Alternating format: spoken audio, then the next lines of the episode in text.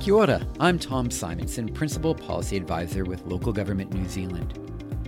Housing is a significant issue for all New Zealanders, and we need to get it right for the sake of our community's social and economic futures.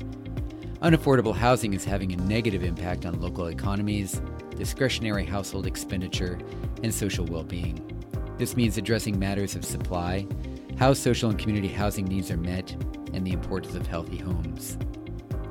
Underpinning the issue is the need for appropriate funding and financing tools so that councils can build critical infrastructure needed for sustainable communities. Over the past 18 months of leading LGNZ's Housing 2030 program, I have engaged with an amazing collection of policy and operational experts in areas of housing supply, social and community housing, and healthy homes.